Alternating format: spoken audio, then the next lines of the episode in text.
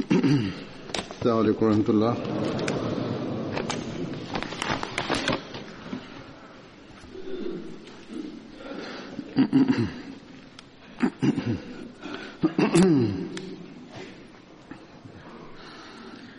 أشهد أن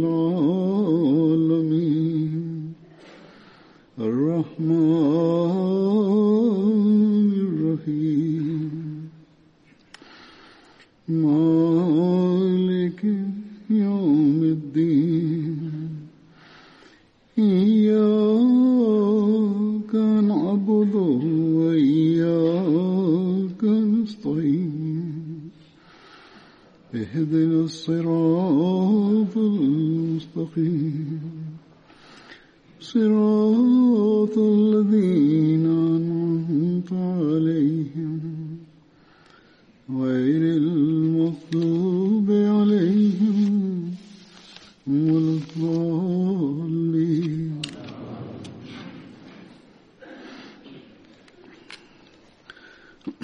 se bin Rafi Zurqi. Il était un Ansari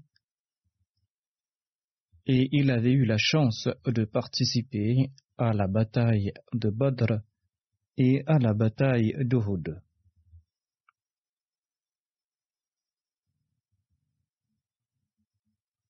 Dieu lui avait accordé beaucoup d'enfants.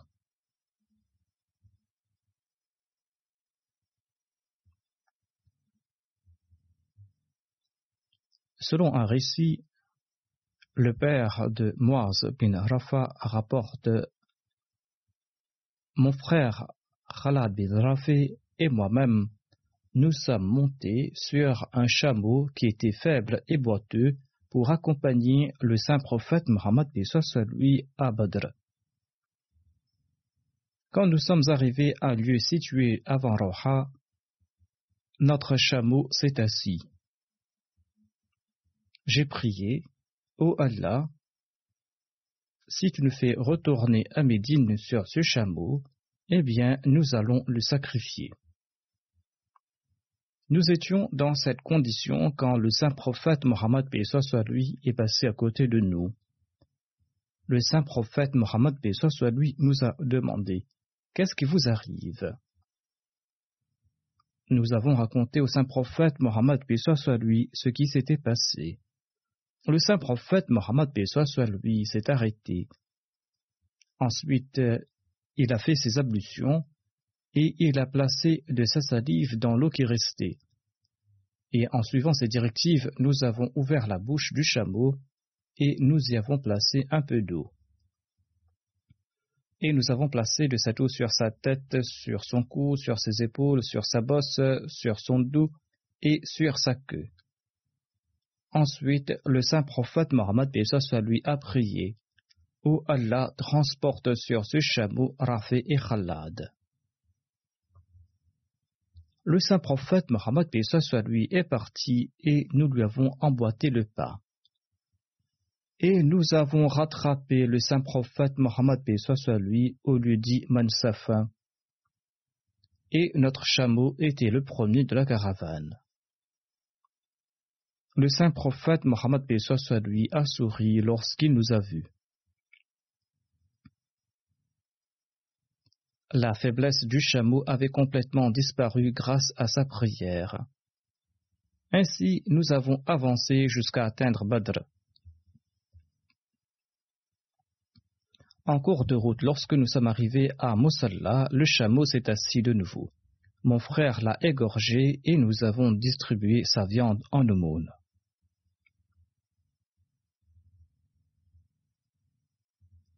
Ainsi, ses compagnons avaient fait cette promesse de sacrifier l'animal s'il leur était utile et ils ont réalisé euh, leur vœu. Haritha bin Suraqa était un autre compagnon du saint prophète Mohammed sallallahu alayhi wa sallam. Il est décédé en l'an 2 de l'Égypte lors de la bataille de Badr. Sa mère s'appelait Rubayya bint Nazar. Elle était la tante paternelle d'Anas bin Malik.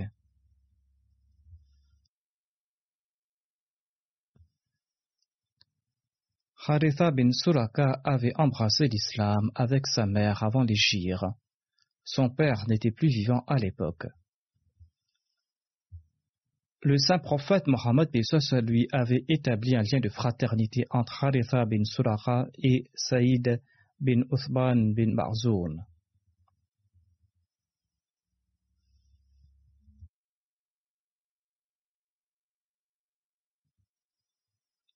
Selon Abu Naïm, Haritha bin Suraka avait pour sa mère un très grand respect tant et si bien que le saint prophète Mohammed lui a déclaré Quand en vision je me suis vu au paradis, j'ai vu aussi Haritha bin Suraka. Abban bin Ariqa avait tué Haritha bin Suraka le jour de la bataille de Badr. Il l'avait tué à coups de flèche quand celui-ci était en train de boire de l'eau. Haritha bin Suraka a reçu la flèche au cou et il est tombé en martyr. Anas Radotaranou relate En cours de marche, le saint prophète Mohammed lui a rencontré un jeune Ansari. Le saint prophète Mohammed lui lui a demandé Il lui a demandé au Haritha comment était ta matinée? A répondu J'ai passé la matinée avec une foi véritable en Dieu. Le saint prophète Mohammed a commenté Écoute bien ce que tu dis, tout propos doit s'accompagner de vérité. Le jeune homme a déclaré Ô envoyé d'Allah, mon cœur s'est entièrement détaché de ce bas monde. Je veille la nuit en prière et la journée je suis assoiffé en raison du jeûne. C'est comme si je vois de mes yeux le trône de mon Créateur. Il a ajouté, je vois de mes yeux les habitants du paradis qui se rencontrent, et je vois aussi les habitants de l'enfer qui sont en train de crier. Le saint prophète Mohammed a déclaré Sois toujours dans cet état. Dieu a éclairé ton cœur euh, de la foi. Haritha bin Suraka a commenté Ô envoyé d'Allah, priez pour moi pour que je tombe en martyr. Le saint prophète Mohammed lui a prié pour lui. Et le jour de Badr, Haritha bin Suraka était le premier des cavaliers à sortir et il était le premier des cavaliers à tomber en martyr. On dit aussi qu'il était le tout premier Ansari à tomber en martyr le jour de la bataille de Badr.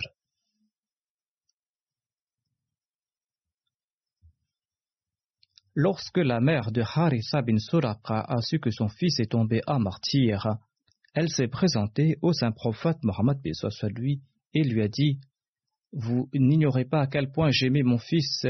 En effet, il était imbu d'un grand amour pour sa mère. Elle a ajouté S'il est un habitant du paradis, je serai patiente, sinon Dieu seul sait ce que je ferai. Le saint prophète Mohammed lui, lui a dit Ô oh, oh, il n'y a pas un, mais plusieurs paradis. Et Haritha se trouve au Firdaus, c'est-à-dire à la station la plus élevée du paradis. Sa mère a répondu Je serai certainement patiente. Selon un autre récit, lorsque le saint prophète Mohammed lui, lui a donné cette nouvelle, la mère de Haritha est partie en souriant et elle disait Félicitations Haritha.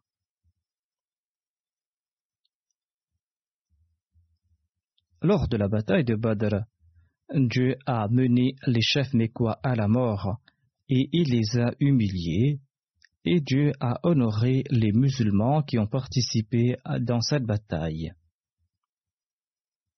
Par l'entremise du saint prophète Mohammed lui, Dieu a dit aux musulmans de Badr Faites ce qui vous plaît, le paradis vous est acquis. Dieu a dit à ceux qui ont participé à la bataille de Badr que le paradis leur est acquis et qu'ils pourront faire ce qu'ils veulent. Cela ne veut pas dire qu'ils pourront commettre des péchés à présent et qu'ils mériteront quand même le paradis. En fait, cela veut dire qu'ils ne commettront pas des actions contraires aux préceptes de Dieu et que Dieu ne cessera de les guider. Le saint prophète Mohammed lui a déclaré à propos de Haritha bin Suraqa, qui était tombé à martyr à Badr. Le saint prophète a déclaré à son propos Il se trouve au Firdaus. Abbad bin Bishr est un autre compagnon du saint prophète Mohammed lui. Il est tombé à martyr en l'an 11 de l'Égir lors de la bataille de Yamama. Il portait le nom d'emprunt d'Abu Bishr et d'Abu Rabi. Il appartenait à la tribu Banu Abdul Rashal. Il n'avait qu'une fille qui était décédée d'ailleurs. À Médine, Abad avait embrassé l'islam sur les mains de Moussa bin Umayr avant Sar bin Muaz et avant Usaid bin Huzayr. Le saint prophète Mohammed lui avait établi un lien de fraternité entre Abad bin Bishr et Abu Huzaifa.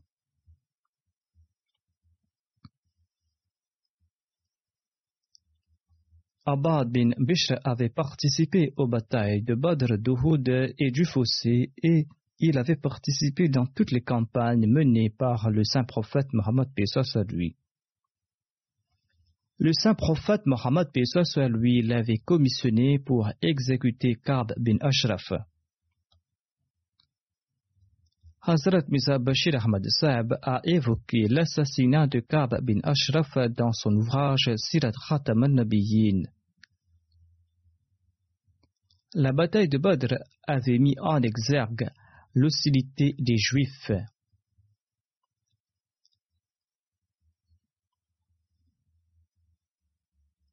Les Juifs pensaient que les mécréants vont tuer les musulmans lors de la bataille de Badr.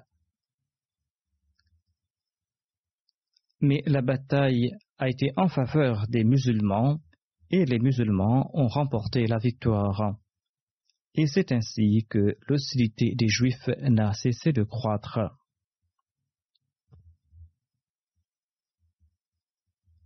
Musa Bashir Ahmad Sab relate ce qui suit. Malheureusement, l'exil des Banu Qaynuka n'a pas poussé les autres Juifs vers la réconciliation et leurs complots et leurs méfaits n'ont cessé de croître. L'exécution de Kab Ashraf est un autre maillon dans cette chaîne. Bien que Karb était un juif de confession, il ne l'était pas de descendance, il était un arabe. Son père, Ashraf, était un homme très intelligent et rusé des Banu Dibhan. Cette tribu s'était établie à Médine, et le père de Karb s'est lié d'amitié avec les Banu Nadir, et il est devenu leur allié. Ashraf a réussi à amasser un tel pouvoir et une telle influence qu'Abu bin Abil le chef des Banu lui a donné sa fille en mariage. De cette union est né Kab, qui, en grandissant, a eu un statut encore plus éminent que celui de son père, tant et si bien que tous les juifs de l'Arabie l'ont accepté comme leur chef. En sus d'être un homme bien bâti et beau, Kab était aussi un poète éloquent et un homme très riche. Usant de sa fortune, il a maintenu toujours les savants et les autres personnalités influentes de sa nation sous son contrôle.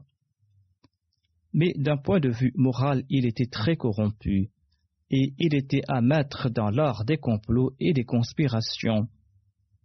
Lorsque le saint prophète Mohammed lui a émigré à Médine, Kab ben Ashraf, avec les autres juifs, a signé le traité entre eux et le saint prophète Mohammed lui, eu égard à l'amitié mutuelle, à la paix et la sécurité et la défense collective. Mais au profond de Kaab, le feu de la méchanceté et de l'hostilité a brûlé, et il a commencé à s'opposer à l'islam et à s'opposer au saint prophète Mohammed lui à travers des complots et à travers des conspirations. Kaab offrait chaque année des sommes importantes aux érudits juifs et aux chefs religieux. Après l'émigration du saint prophète Mohammed soit lui, quand les dix érudits sont venus recueillir leurs allocations annuelles, Kaab a mentionné le saint prophète Mohammed soit lui, et il leur a demandé à propos du saint prophète Mohammed soit lui à la lumière de leurs écritures religieuses. Les érudits juifs ont répondu qu'il semblait que le saint prophète, paix soit lui, était le même prophète qui leur avait été promis. Kaab était très mécontent de cette réponse et il a renvoyé ces érudits juifs en les qualifiant de grands paresseux et il ne leur a pas versé leur allocation. Quand les érudits juifs ont perdu leur salaire, ils sont revenus revoir Kaab après un certain temps et ils lui ont dit qu'ils avaient mal interprété les signes et qu'ils avaient découvert qu'en réalité Mohammed soit lui n'était pas le prophète promis. Kaab était satisfait de leur réponse et ayant atteint son but, il a rétabli leurs allocations annuelles. En tout cas, il s'agissait simplement d'une opposition religieuse, bien qu'exprimée de manière désagréable, mais cette opposition religieuse n'était pas condamnable. Kaab ne méritait pas la mort en raison de pareils actes de sa part. Cab ne méritait pas la mort en raison de cette opposition religieuse. Cependant, son opposition contre le saint prophète a pris une forme dangereuse. Après la bataille de Badr, il a commencé à comploter et à fomenter la sédition, mettant ainsi les musulmans en grand danger. Avant la bataille de Badr, Kab croyait que le zèle religieux des musulmans était temporaire et que petit à petit ils allaient se disperser et qu'ils allaient retourner vers leur religion ancestrale. Mais quand les musulmans ont triomphé à Badr, une victoire qui était inespérée, et quand la plupart des chefs des Korachites ont été tués, Kab a compris que cette nouvelle religion n'allait pas disparaître d'elle-même. Ainsi, après la bataille de Badr, il se résolut de faire de son mieux pour détruire complètement l'islam. La première expression de sa rancœur et de sa jalousie était quand la nouvelle de la victoire de Badr est parvenue à Médine. En entendant la nouvelle, Kaab croyait au début qu'elle était fausse, parce qu'il était impossible pour que Mohammed puisse triompher sur une si grande armée de Korachites. Il était impossible pour que ces chefs renommés de la Mecque soient ainsi tués. Si cette nouvelle était vraie, la mort valait mieux que la vie, se disait Kaab. Et quand cette nouvelle a été confirmée et que Kaab a compris que la victoire de Badr avait offert à l'islam une force qui dépassait ses rêves les plus fous, eh bien Kaab a été submergé de colère et de rage. Il s'est mis en route immédiatement et il est parti à la Mecque. Une fois sur place, grâce à son éloquence et sa maîtrise de la poésie, il a attisé le feu dans le cœur des Korachites. Il a engendré dans leur cœur une soif intarissable pour le sang musulman et il les a emplis de sentiments de vengeance et d'inimitié. Ayant attisé leur haine, Kaab a emmené les Korachites dans la cour de la Karba, et leur remettant les draps de la Karba dans leurs mains, il leur a demandé de jurer qu'ils ne se reposeraient pas jusqu'à ce que l'islam et le fondateur de l'islam disparaissent de la face de la terre. Voilà la promesse qu'il a demandé aux mécréants de faire. Après avoir enflammé les esprits à la Mecque, ce fauteur de troubles a voyagé de tribu en tribu dans l'Arabie tout entière, incitant les gens contre les musulmans. Ensuite, il est retourné à Médine et il a composé des couplets provocateurs et obscènes à propos des femmes musulmanes. Il n'a même pas épargné les femmes de la maison du saint prophète Mohammed, paix soit lui. et il a diffusé ces couplets infamants dans l'Arabie tout entière. En fait de compte, il a ourdi un complot pour faire assassiner le saint prophète Mohammed Il a invité le saint prophète Mohammed dans sa résidence pour un festin et avec l'aide de quelques jeunes hommes, il a tenté de faire assassiner le saint prophète paix soit lui. Par la grâce de Dieu, l'envoyé d'Allah avait reçu l'information en avance et son plan a échoué. À la lumière du traité conclu entre les habitants de Médine à son arrivée, le saint prophète, paix soit était le chef de l'exécutif et le commandant en chef de l'État démocratique de la ville. Ainsi, lorsque la situation empira et qu'il était évident que Card était coupable de la violation du traité de rébellion, d'incitation à la guerre, de sédition, d'usage de langage vulgaire et de conspiration pour tuer le saint prophète Mohammed lui, le saint prophète lui a déclaré que Kab bin Ashraf était susceptible d'être mis à mort en raison de ses actions. Pour ce faire, il a ordonné à certains de ses compagnons de l'exécuter. Suite aux campagnes séditieuses de Kab, l'atmosphère était tendue à Médine à l'époque une annonce officielle de son exécution aurait déclenché une guerre civile à Médine et beaucoup de sang aurait coulé. Le saint prophète Mohammed lui était prêt à tout faire pour éviter la violence intercommunautaire et l'effusion de sang. Ainsi, le saint prophète Mohammed lui a ordonné que Kaab soit exécuté secrètement par quelques individus. Ainsi donc, le saint prophète Mohammed lui confia cette mission à un fidèle compagnon nommé Mohammed bin Maslama et il souligna que le plan doit être exécuté avec le conseil de Saad bin Mu'adh, qui était le chef de la tribu Aus. Mohammed bin Masrama déclara au messager d'Allah Afin de le tuer secrètement, nous serons obligés de trouver une excuse pour l'attirer hors de sa résidence et pour l'exécuter dans un endroit sûr. Les conséquences auraient été graves si l'opération secrète était dévoilée au grand jour. Sur ce, le saint prophète Mohammed soit lui commenta très bien.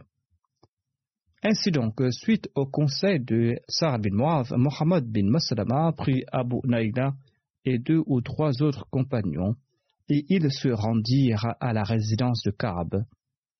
Et ils le prièrent de sortir de chez lui et lui dirent Ils lui dirent Notre chef, c'est-à-dire Mohammed exige le mot de leur part, et nous sommes en difficulté. Est-ce que tu pourras nous accorder un prêt? En entendant cela, Ka'b se tas de joie. Par Dieu, dit-il, ce n'est rien, le jour n'est pas loin quand vous allez l'abandonner. C'est-à-dire quand vous allez abandonner Mohammed Mohammed bin Maslama répondit En tout cas, nous avons déjà accepté l'envoyé d'Allah et nous attendons maintenant de voir le résultat final de ce mouvement. Mais dis-nous si tu nous donneras ce prêt. Kaab déclara Certainement, mais vous devrez déposer des garanties. Mohammed a demandé Quelles sont tes exigences? Le misérable a répondu Laissez vos femmes en gage. En réprimant sa colère, Mohammed a commenté Comment est-il possible pour nous de laisser nos femmes en garantie avec un homme comme toi? Kab bin Ashaf répondit Vos fils feront l'affaire. Mohammed ajouta Ce n'est pas possible non plus. Nous ne pourrons pas endurer les reproches de l'Arabie tout entière. Quoique si tu es assez généreux, nous sommes prêts à laisser nos armes avec toi comme garantie. Ka'b bin Ashraf accepta et Mohammed bin Maslama et ses compagnons partirent avec la promesse de revenir la nuit. À la tombée de la nuit, ils se présentèrent à la résidence de Ka'b avec leurs armes. Ayant conduit Ka'b dans un coin hors de chez lui pour des discussions, les compagnons tuèrent Ka'b et Ka'b tomba au sol.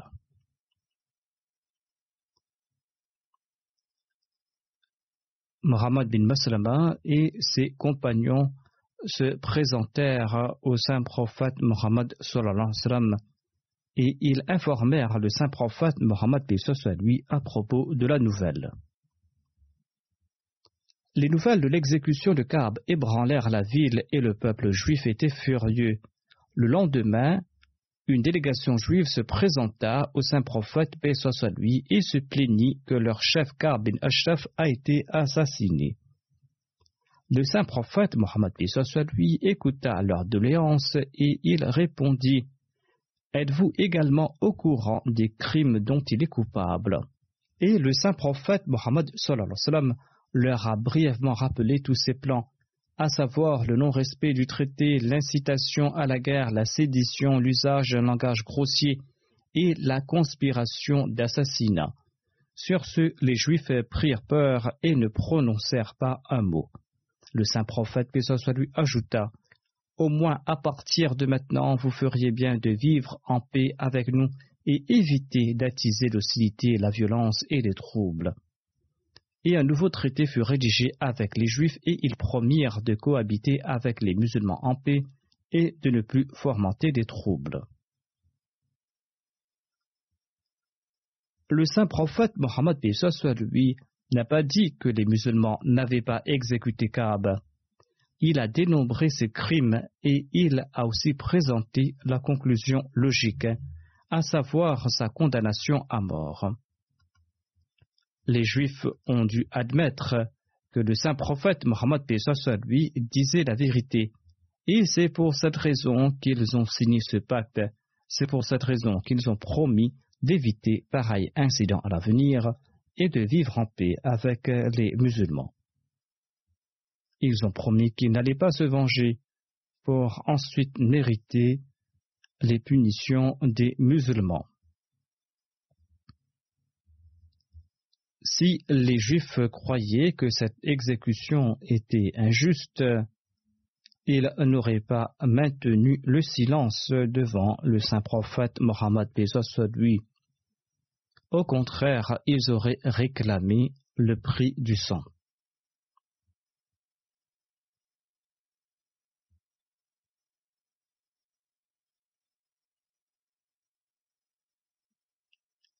Leur silence prouve que cette exécution était légale en accord aux lois en vigueur à l'époque.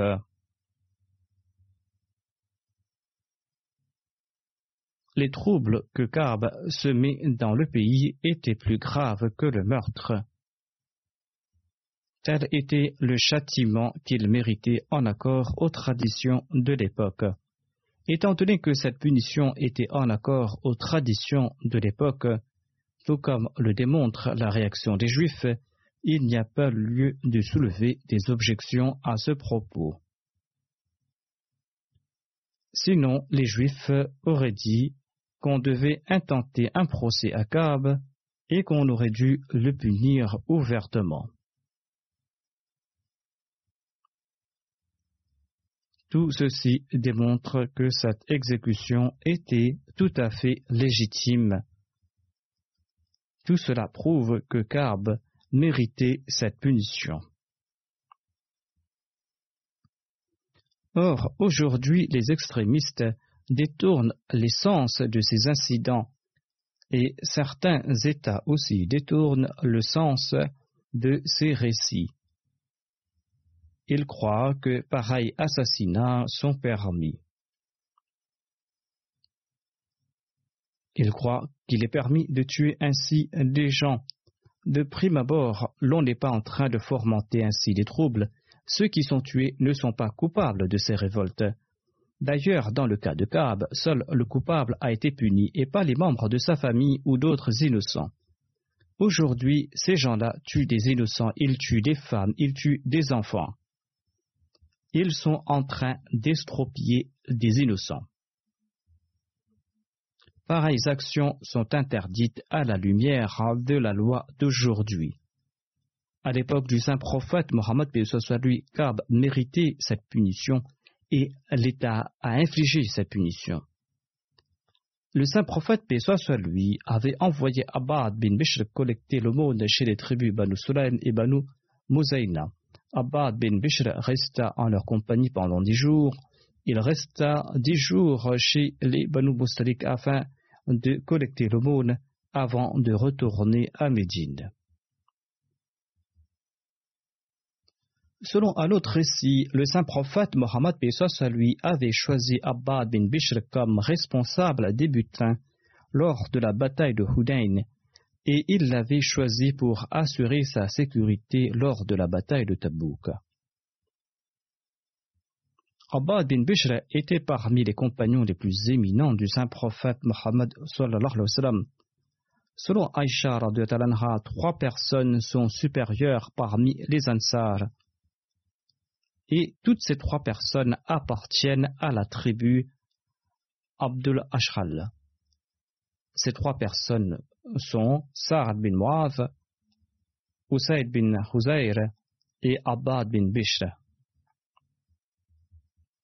Selon Abbad bin Bishr, le saint prophète Mohammed lui a dit aux Ansar Ô Ansar, vous ressemblez au vêtement qui est en contact avec mon corps. Vous êtes comme ce vêtement qui touche mon corps et les autres ressemblent aux vêtements que je porte au-dessus. Le saint prophète Mohammed lui a ajouté Je suis convaincu que je n'entendrai rien de déplaisant de votre part. Abbad bin Bishr est décédé à l'âge de 45 ans lors de la bataille du Yamama. Aïcha relate Le saint prophète Mohammed lui était en train d'accomplir la prière de Tahajjud chez moi quand il entendit la voix d'Abbad bin Bishr, Abbad bin Bishr qui priait dans la mosquée. Le saint prophète lui me demanda si c'était bien la voix d'Abbad. Aïcha a répondu à l'affirmative et le saint prophète, paix lui, a pris en ces termes Ô Allah, aie pitié d'Abbad. Anas relate que deux individus sortirent de chez le saint prophète Mohammed soit lui par une nuit obscure. Il s'agissait d'Abbad bin Bishr et d'Usaid bin Hudayr. Ils avaient devant eux comme deux lampes qui les éclairaient. Et quand ils se sont séparés, chacun d'eux est parti dans sa direction et ils avaient devant eux une lampe afin de les éclairer dans les ténèbres de la nuit.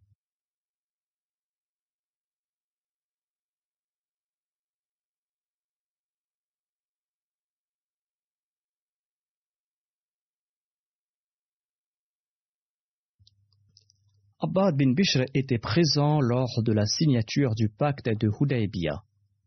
Mirza Bashir Ahmad Sab écrit à ce propos Le saint prophète, paix lui, a quitté Médina lundi matin au début du mois de Dhul en l'an 6 de l'Égypte avec un groupe d'un peu plus de 1400 compagnons. Umm Salma, l'honorable épouse du saint prophète Mohammed soit lui, avait aussi entrepris ce voyage. Noumaïla bin Abdullah était nommé l'émir de Médine et Abdullah bin Oumi Martoum, qui était aveugle, a été nommé l'imam de la mosquée. Quand le saint prophète Pessoa lui a atteint Dhul Hulayfa, qui est situé environ 9 km de Médine en cours de route vers la Mecque, il a demandé à tout le monde de s'arrêter. Le saint prophète Mohammed Pessoa lui a offert la prière de Zohr et il a ordonné que l'on marque les chameaux sacrificiels ces chameaux sacrificiels qui étaient au nombre de 70. Et il a demandé que les compagnons portent les rames à la tenue spéciale des pèlerins. Le saint prophète, soit lui, a également porté les rames. Ensuite, afin de s'assurer que les Korachites n'étaient pas en train d'ourdir quelques méfaits, le saint prophète, soit lui, a envoyé en éclaireur Bushel bin Soufiane de la tribu Rosa qui vivait près de la Mecque et ensuite, le saint prophète, paix soit lui, s'est dirigé lentement vers la ville sainte. En outre, en guise de précaution, le saint prophète a envoyé un détachement de vingt cavaliers sous le commandement d'Abbad bin Bishr pour servir d'éclaireur aux musulmans. Après un voyage de quelques jours, le saint prophète, paix soit lui, s'est approché d'un lieu appelé Usfan, situé à environ 50 km de la route vers la. L'éclaireur l'a informé que les Kourachites étaient furieux et ils étaient fermement déterminés à arrêter les musulmans. Ivres de rage et pour exprimer leur barbarie, certains s'étaient vêtus de peau de guépard et ils étaient décidés à mener la guerre contre les musulmans et de les arrêter coûte que coûte. Les Korachites avaient envoyé un détachement d'audacieux cavaliers sous le commandement de Khalid bin Walid, qui n'était pas encore musulman à l'époque. Ils s'étaient rapprochés des musulmans et Ikrama bin Abi était aussi présent dans ce détachement. Quand le saint prophète, soit lui, a reçu la nouvelle, il a ordonné aux compagnons de se détourner de la route usuelle vers la Mecque et de se diriger vers la droite afin d'éviter tout conflit. C'est ainsi que les musulmans ont pris une route très difficile vers la côte. Ainsi, ils ont avancé jusqu'à atteindre le lieu où a eu lieu le traité de Hudaybiyah. Abad bin Bishr était parmi ces cavaliers qui ont été envoyés en éclaireur. Abad bin Bishr était intègre et le saint prophète Mohammed lui avait une grande confiance en lui. Abad bin Bishr prêta le serment d'allégeance de Ridwan à Hudaybiyah. Lors de la bataille de Vatunrika, le saint prophète Pessoa lui avait décidé de camper dans une vallée par une nuit ventée. Le saint prophète Pessoa lui demanda qui parmi ses compagnons allait assurer la sécurité. Abad bin Bishr et Ammar bin Yassir se mirent debout et ils promirent de veiller sur le saint prophète Mohammed soit lui. C'est ainsi que ces deux compagnons, Abad et Ammar, sont montés aux crêtes de la vallée. Abad bin Bishr a dit à Ammar qu'il allait assurer la surveillance durant la première partie de la nuit et qu'Ammar pouvait aller dormir pour ensuite prendre la relève durant la dernière partie de la nuit. Ammar est parti se coucher et Abad bin Bishr s'est mis debout pour la prière. De la région du Neige, les musulmans avaient emprisonné les femmes d'une tribu en raison des exactions de cette tribu. Le mari d'une de ces femmes n'avait pas été fait prisonnier et lorsqu'il est revenu, il a eu vent que les musulmans avaient emprisonné sa femme. Il a juré aussitôt qu'il ne va pas s'asseoir tant qu'il n'aurait pas nuit à Mohammed ou tant qu'il n'aurait pas versé le sang de ses compagnons. En les poursuivant, il arriva jusqu'à la vallée où campait le saint prophète Mohammed soit lui. À l'entrée de la vallée, il a vu l'ombre d'Abad bin Bishr. Il a compris qu'il s'agissait de la sentinelle de l'ennemi. Il a lancé une flèche. La flèche s'est plantée dans le corps d'Abad bin qui était en prière. Abad bin a retiré la flèche, il l'a jetée et il a continué sa prière. L'ennemi a décoché une deuxième flèche qui toucha Abad. Abad l'a retirée Ensuite, lorsqu'il a envoyé sa troisième flèche, Abad a commencé à signer abondamment, mais il a complété sa prière et il a réveillé Amar bin Yassir. Lorsque Amar bin Yassir a vu que Abad était blessé, il lui a demandé pourquoi est-ce qu'il n'avait pas réveillé plus tôt. Abad a répondu qu'il était en train de réciter la sourate al-Kaf durant la prière et qu'il ne souhaitait pas interrompre sa prière. Tel était le niveau d'adoration de ses compagnons. Abu Saïd Khudri rapporte qu'Abbad bin Bishr lui avait dit ceci. Ô Abu Saïd, j'ai vu en songe cette nuit que le ciel s'est ouvert pour moi et ensuite le ciel s'est fermé. Inch'Allah, je vais tomber en martyr, a-t-il déclaré. Abu Saïd Khudri a dit Je jure au nom d'Allah que ce que tu as vu est meilleur pour toi. Abu Saïd Khudri rapporte Lors de la bataille de Yamama, j'ai entendu Abad bin Bishr inviter les Ansar. Il leur disait Dégainez vos épées et séparez-vous des autres. Ainsi, il a choisi 400 personnes parmi les Ansar et personne d'autre. Abad bin Bishr, Abu Djana et Bara bin Malik se trouvaient à la tête de cette troupe. Ce détachement est arrivé jusqu'à Babul Hadika et ils ont mené une farouche bataille. Abad bin Bishr est tombé à martyr, son visage était méconnaissable en raison des coups d'épée qu'il avait reçus. Et je n'ai pu le reconnaître que par le reste de son corps, a déclaré Abu Saïd Khudri. Sawad bin Razia était un autre compagnon. Il était un Ansari et il faisait partie de la tribu Banu Adi bin Najjar. Il avait participé aux batailles de Badr, aux batailles de Houd et de Khandak et aux autres campagnes. Lors de la bataille de Badr, il avait emprisonné Khalid bin Hisham Majzoumi. Le saint prophète, soit lui, l'avait envoyé comme responsable à Khaybar. Il avait rapporté d'excellentes dates de là-bas. Le saint prophète, soit lui, troqua une sa de date, c'est-à-dire une unité de mesure de date pour deux sa de date ordinaire. Le saint prophète, soit lui, avait apprécié tellement ces dates qu'il en a acheté au prix qu'elles valaient.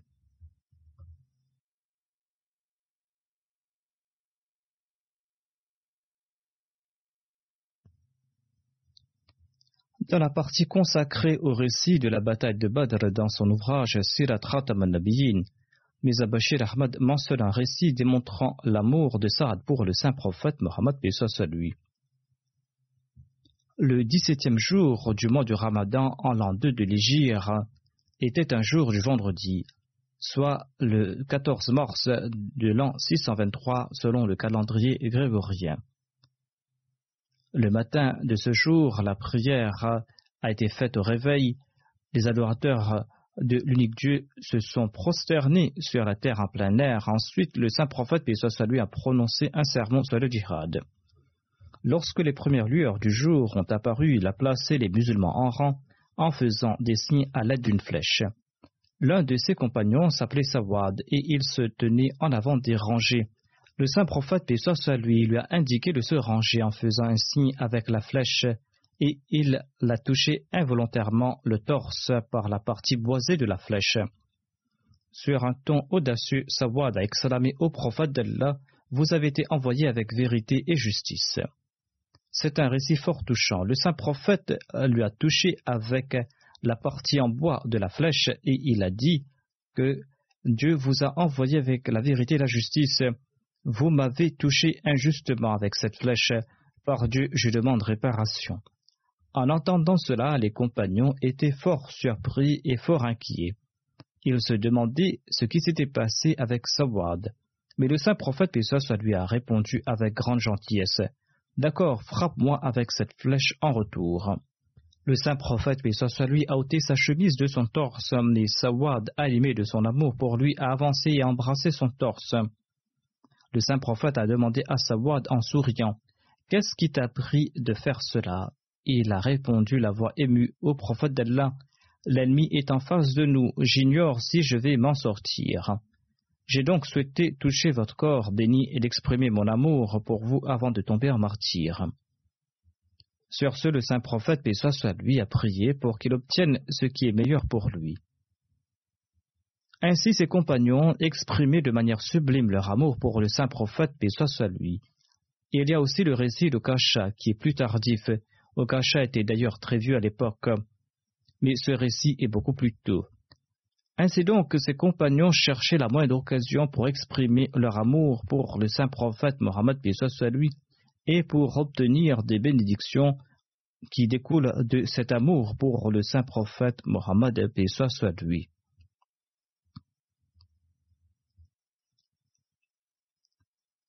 qu'Allah exalte continuellement le rang de ces étoiles scintillantes et qu'il nous permette aussi de connaître l'amour du saint prophète Mohammed sallallahu